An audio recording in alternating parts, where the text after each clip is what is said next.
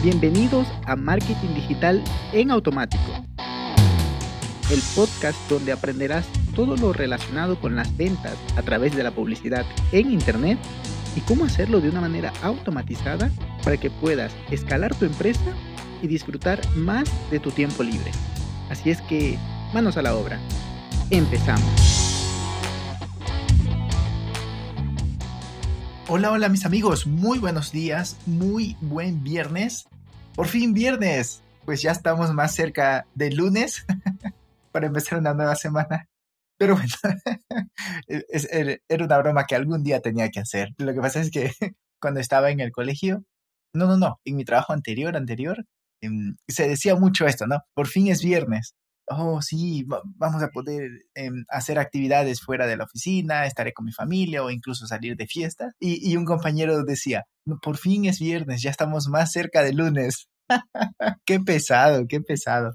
Pero bueno, ahora sí vamos entrando, entrando al tema. Hoy les voy a compartir una automatización que nos ayuda a facilitar el proceso de onboarding. ¿Qué es onboarding? Primeramente, onboarding es como el proceso de, de instrucción de un nuevo personal que este término se acuñó principalmente cuando tienes un nuevo empleado en tu empresa.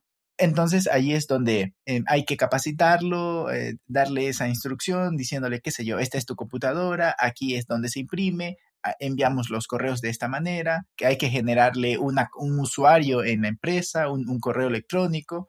Mm, estos son los cursos que debes de, ver antes de, de, qué sé yo, si es una empresa de software y, manejan algún de, de, una empresa de desarrollo y manejan algún tipo de lenguaje en específico y de pronto él sabe, pero necesita ponerse al día, yo qué sé. Entonces, todo ese tipo de cositas. O si no, también tienes que firmar aquí este documento, te vamos a entregar esta computadora en tu oficina, este, este otro recurso y este otro, qué sé yo. O incluso recibir, em, si está en, temas de bienes, recibir la bodega o algo así. En fin, eso funciona, eso se acuñó principalmente para eso, pero también se ha extrapolado el onboarding para tus nuevos consumidores, tus nuevos clientes. Y en este caso te voy a compartir una automatización que sirve muy bien para cuando tienes un sistema, un, un entrenamiento digital donde vas a tener, mm, ese entrenamiento va acompañado de coaches entonces, este, esta automatización te va a venir de maravillas. ¿Por qué? Porque le va a permitir al cliente, al,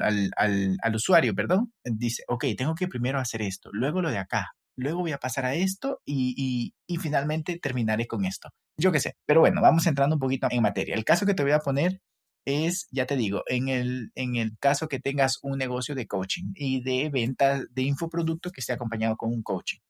Mm, un coaching personal, un coach, perdón, personal. Entonces, primero debes de saber cuál es ese proceso, ¿no? Por lo cual no es a priori que lo vas a automatizar, sino es que vas a tener que probar, como siempre hago alusión. Primero vamos a hacerlo manual, mejoremos eso, analicemos cuál es la mejor manera de hacerlo y luego ya lo hacemos automatizado, que seguro que se puede. Entonces debes de saber, en este caso de este cliente que, bueno, te voy a compartir, es un caso, ¿no? Eh, primero es que hay un, todo un funnel de venta. Eso ya es otra automatización. Todo el funnel eh, que incluso es antes, bueno, es funnel de venta, es antes de la venta, pero es un backend a posteriori a, lo que te voy a compartir el día de hoy. Entonces, en allí puede haber, qué sé yo, webinarios, anuncios en redes sociales, landing pages, em, email marketing, retargeting, yo qué sé, infinidad de cosas que terminan en una landing donde las personas van, en, un checkout, eh, mejor dicho,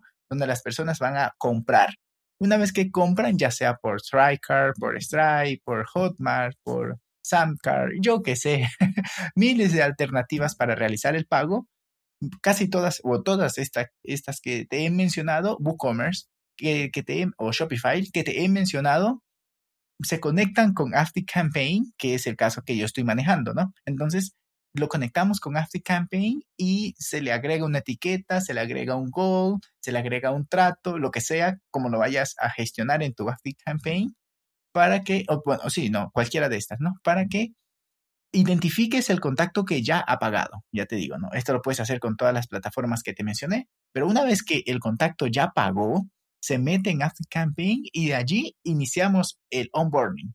En este caso va a ser Una vez que pagó, lo que se tiene que hacer es hacerle llegar un contrato virtual para que él sepa todo lo que va a estar incluido, todo lo que va a depender de nosotros, es decir, de este cliente de la empresa, y todo lo que va a depender del usuario. Por lo cual, aquí se deja muy claro, te vamos a acompañar en esto, vamos a estar en esto, nos hacemos responsable de esto, pero no de esto. No te garantizamos resultados, sino es que va a depender de tu manera de actuar, de, de tu... De, de tus ganas de poner en acción todo lo que te estamos compartiendo. Yo qué sé, ¿no? Este tipo de contratos y también eh, contratos de confidencialidad y, así. Entonces, ¿cómo hacemos esto? Pues vamos a usar DocuSync. DocuSync es un software que permite enviar eh, contratos automatizados electrónicos, donde la persona puede firmar incluso de manera electrónica. Olvidémonos ya de eso de enviar contratos que las personas tengan que descargarlo, poner una firma,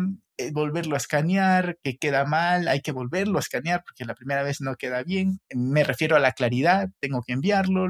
no, no, no, todo un trámite. Entonces, eso lo hacemos automáticamente con DocuSync, pero existen otros, otros software pero este es el que yo he usado, ¿no? Entonces lo, lo, generamos. Este mismo software tiene un montón de automatizaciones internas y también automatizaciones con, eh, que se conectan con Zapier. En este caso, o recordatorios también, ¿no? Si, si le enviamos y no lo firma en 48 horas o, o 72 horas, le enviamos otro correo. Oye, no has firmado o tal cosa, ¿no? Y también a nosotros nos llega y también a Zapier nos llega la notificación. El contrato no está firmado y le podemos actualizar un estado en un pipeline en After Campaign, donde el, estado de ese pipeline será en espera, en espera de, que el, cliente firme el contrato.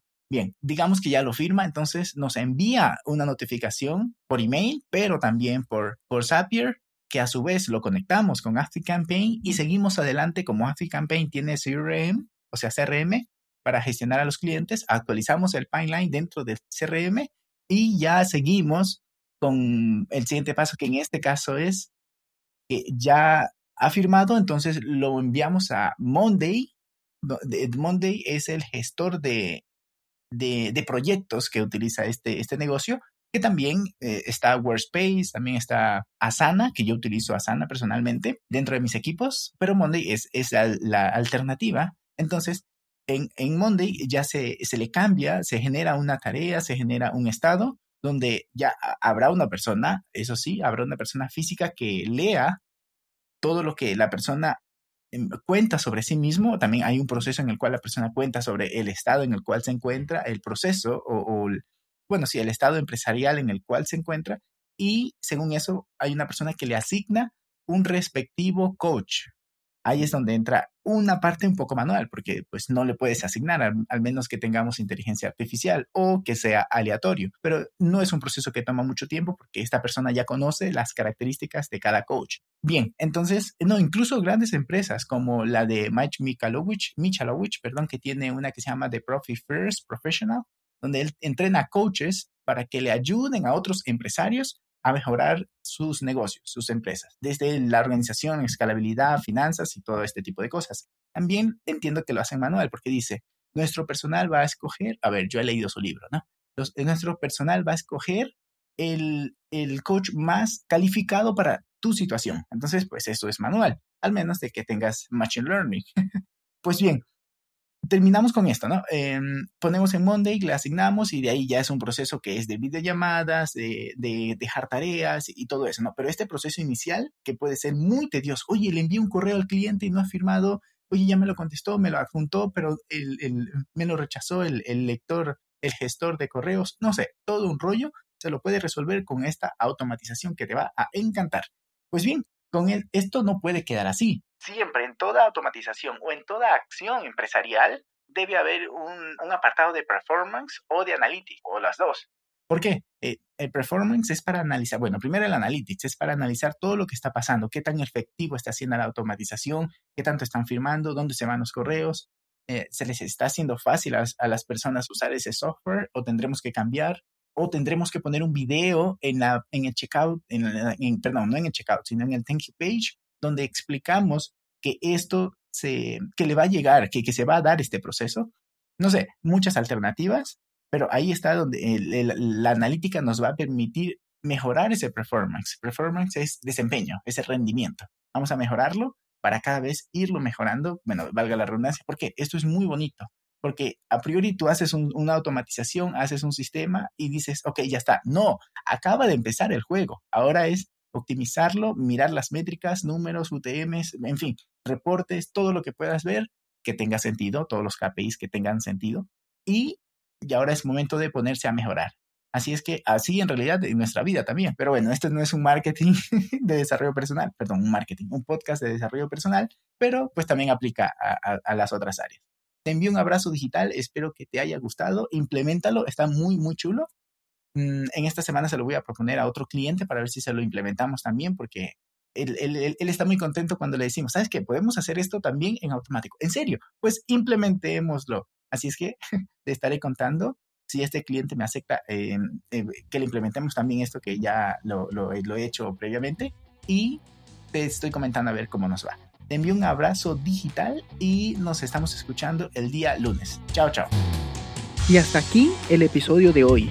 Sé que esta información va a ser de gran utilidad para tu negocio, por lo que te pido que lo implementes y lo compartas con alguien que sepas que también le va a ayudar. Gracias y hasta la próxima.